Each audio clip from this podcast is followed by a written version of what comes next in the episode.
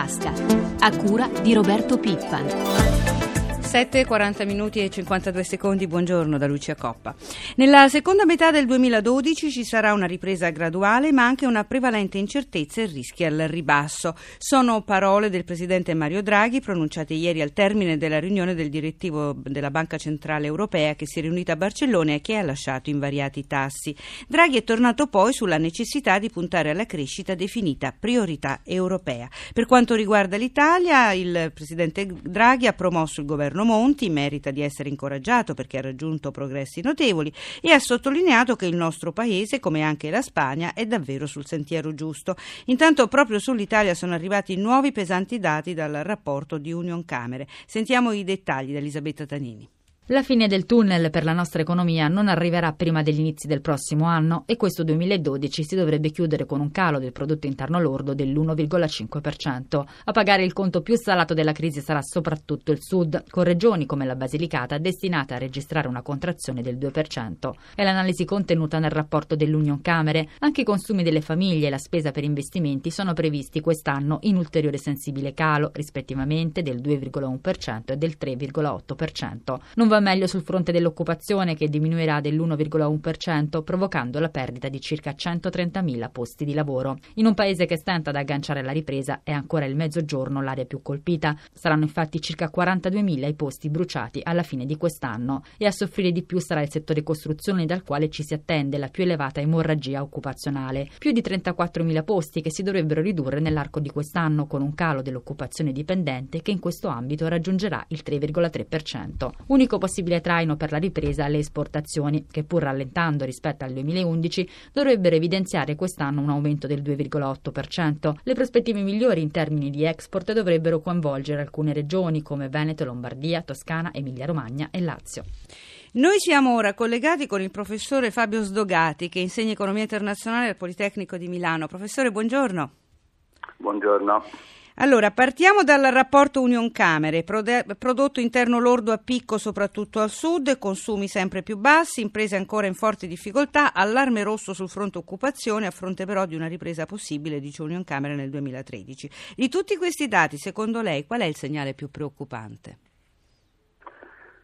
Ma il segnale più preoccupante è sicuramente l'aumento della disoccupazione, perché eh, che ci sia una crisi drammatica in atto lo vediamo, eh, alcuni di noi lo dicevano già tre anni fa, eh, ovviamente poco ascoltati. il problema della disoccupazione è un problema drammatico perché è un indicatore che il futuro non sarà migliore del presente. Quindi all'aumentare della disoccupazione noi registreremo una perdita di potere d'acquisto da parte dei residenti in questo paese, degli italiani per capirci, e questa perdita di potere d'acquisto farà cadere ulteriormente la domanda di beni e servizi e mettendo con ciò in ulteriore difficoltà l'apparato produttivo. Passiamo ora alla BCE. Ieri, appunto, dicevamo, la BCE non ha toccato i tassi. Eh, Draghi ha parlato di ripresa graduale nel 2012 nell'Eurozona, anche se eh, ha sottolineato prevale l'incertezza e rimangono forti rischi al ribasso. Le parole di Draghi hanno subito condizionato i mercati che erano partiti bene e poi, insomma, so, si sono un po' depressi dopo queste parole. La BCE sembra comunque aver scelto una strategia di attesa per la politica monetaria nell'Eurozona. Cosa può significare questo? Ma a mio modo di vedere ciò che questo significa è che le autorità di politica monetaria, la BCE sicuramente, ma sostanzialmente tutte in giro per il mondo, sono ormai a corto di teoria economica e quindi a corto di eh, strumenti operativi. C'era un bell'articolo sul Financial Times di un paio di giorni fa appunto sulla eh, povertà dell'analisi economica da parte di queste banche, perché da un lato eh, la Banca Centrale Europea, nella persona del suo Presidente, eh, predica alle autorità fiscali che queste devono eh, generare stabilità fiscale e quindi pareggi di bilancio e dall'altro eh, invoca la crescita. Allora, queste sono due cose in contraddizione fra di loro. La buona teoria economica che insegniamo da ormai da decenni dice che quando il settore pubblico eh, non spende eh, eh in, in appunto, spesa pubblica, eh, ma cerca il pareggio di bilancio, beh, sottrae all'economia una fonte importante di domanda e questo sicuramente non genera crescita. Ora eh, io capirei che questo tipo di atteggiamento, cioè bilanci in pareggio, eh, venisse propugnato, venisse adottato in condizioni di sostanziale stabilità di un'economia, non può essere adottato in una situazione in cui le economie europee eh, sono in depressione o come quella italiana e spagnola addirittura in recessione profonda. A proposito di spesa di conti pubblici, Draghi ha detto che per risanarli è meglio appunto tagliare la spesa corrente che aumentare le tasse. E sembra insomma la linea scelta anche da Monti sullo spending review.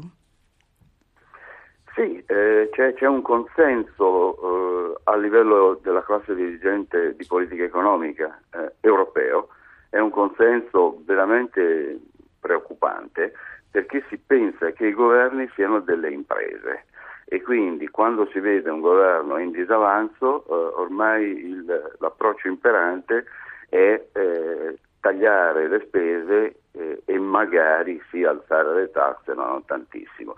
Quindi un, un, si parlava una volta di, di, di, di eh, Washington Consensus, no? del consenso di Washington, cioè del fatto che gli Stati Uniti avevano costruito attorno alla propria posizione di politica economica nel mondo un consenso generalizzato. Ecco, oggi io credo si possa parlare di consenso europeo con poche voci che si, che si, sollevano a implorare che si ragioni e che si torni a politiche di crescita.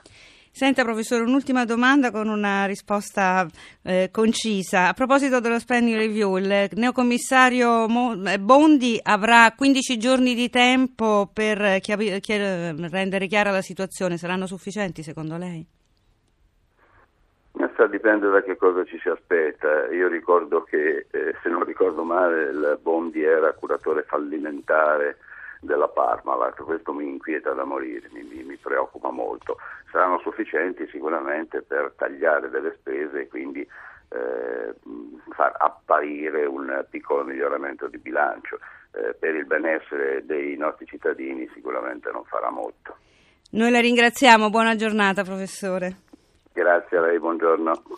Allora, l'abbiamo detto prima, le, le, parole del Presidente Draghi sulla prevalente incertezza, sui rischi al ribasso hanno condizionato i mercati. Allora noi sentiamo i particolari, come è andata e che prospettive ci sono oggi. Ci colleghiamo con Marzio Quaglino della nostra redazione di Milano. Marzio, buongiorno. Buongiorno. Allora, ricordiamo un po' ieri. Per quello che riguarda la giornata di ieri c'è da aggiungere che anche i dati arrivati nel pomeriggio dagli Stati Uniti non hanno aiutato le borse, né quelle statunitensi che hanno chiuso con un calo sia del Dow Jones dello 0,47% che del Nasdaq meno 1,16%. Per quello che riguarda l'Europa, Londra è l'unica che è riuscita a chiudere con un leggero progresso, più 0,15%, le altre sotto la parità, anche se non di molto, Parigi meno 0,09, Francoforte meno 0,24, poco distante Zurigo. Milano è andata un po' peggio con una flessione del FTSE MIB, l'indice dei titoli maggiori, dello 0,67%. E rimane alto lo spread?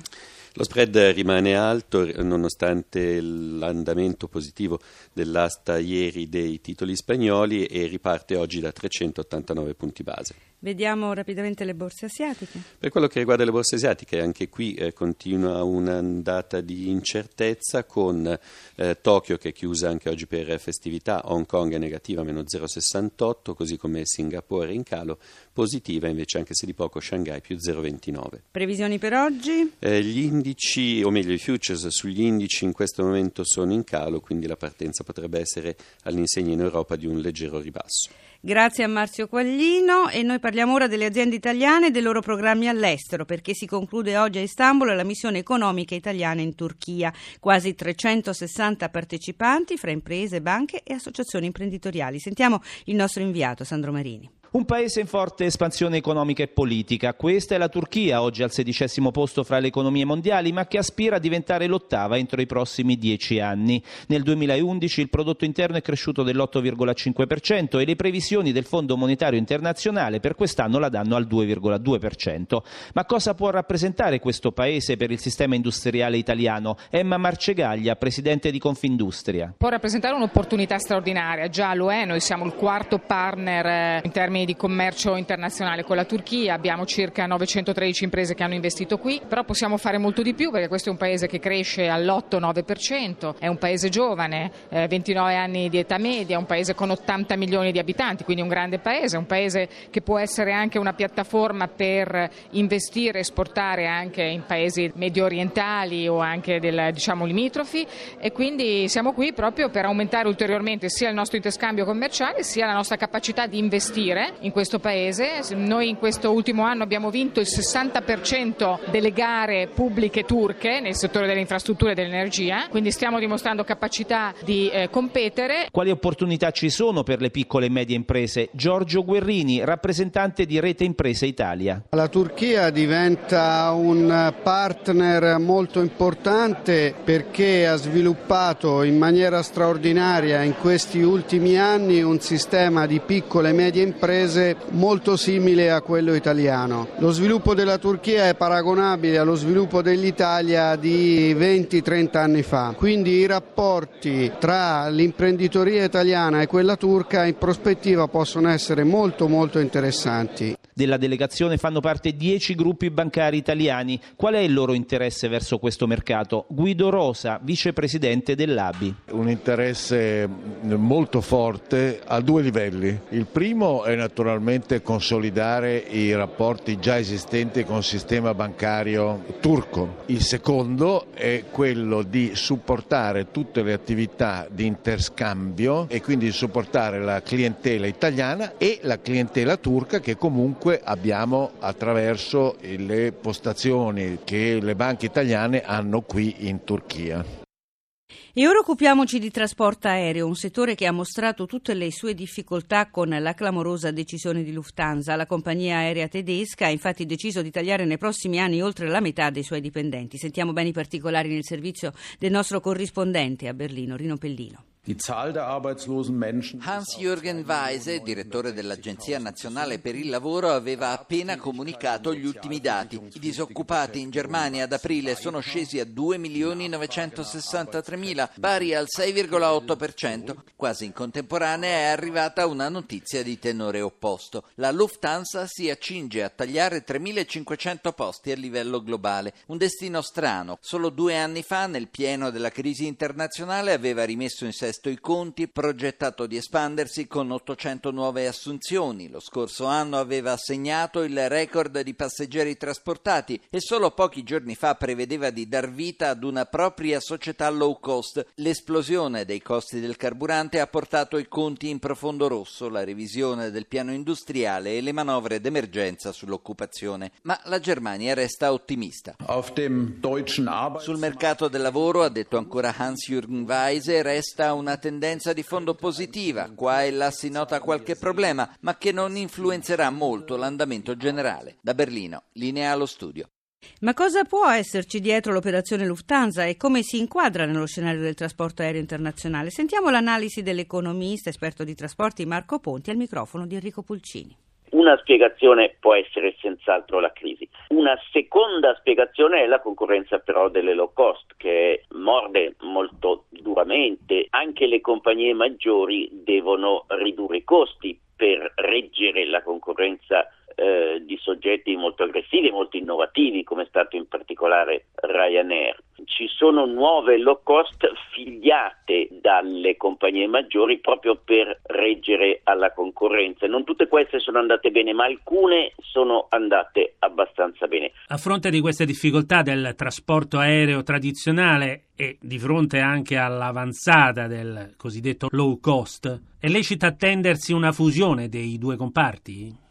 Fusione no, ma una maggiore convergenza sì. L'innovazione è tutta nei settori eh, low cost, cioè dove c'è stata l'apertura del mercato. E uno degli effetti del, inattesi del mercato è che è emersa un'organizzazione diversa del settore eh, che è iniziato prima in America e non dimentichiamo Ryanair non ha inventato quel modello, l'ha inventato la Southwest eh, Airlines del Texas, come si è aperta maggiormente la concorrenza, si è visto sorgere nuovi modelli organizzativi. Prima di salutarci vi ricordiamo la nostra rubrica Questione di Borsa subito dopo il GR delle 10. Per porre domande agli esperti dalle 8.30 alle 9 si chiama il numero verde 800 555 941. Grazie a Francesca Librandi per l'assistenza al programma. Noi ci fermiamo qui. La linea torna a Pietro Plastina. Da Lucia Coppa a tutti voi l'augurio di una giornata serena. Oggi è venerdì, appuntamento a lunedì prossimo.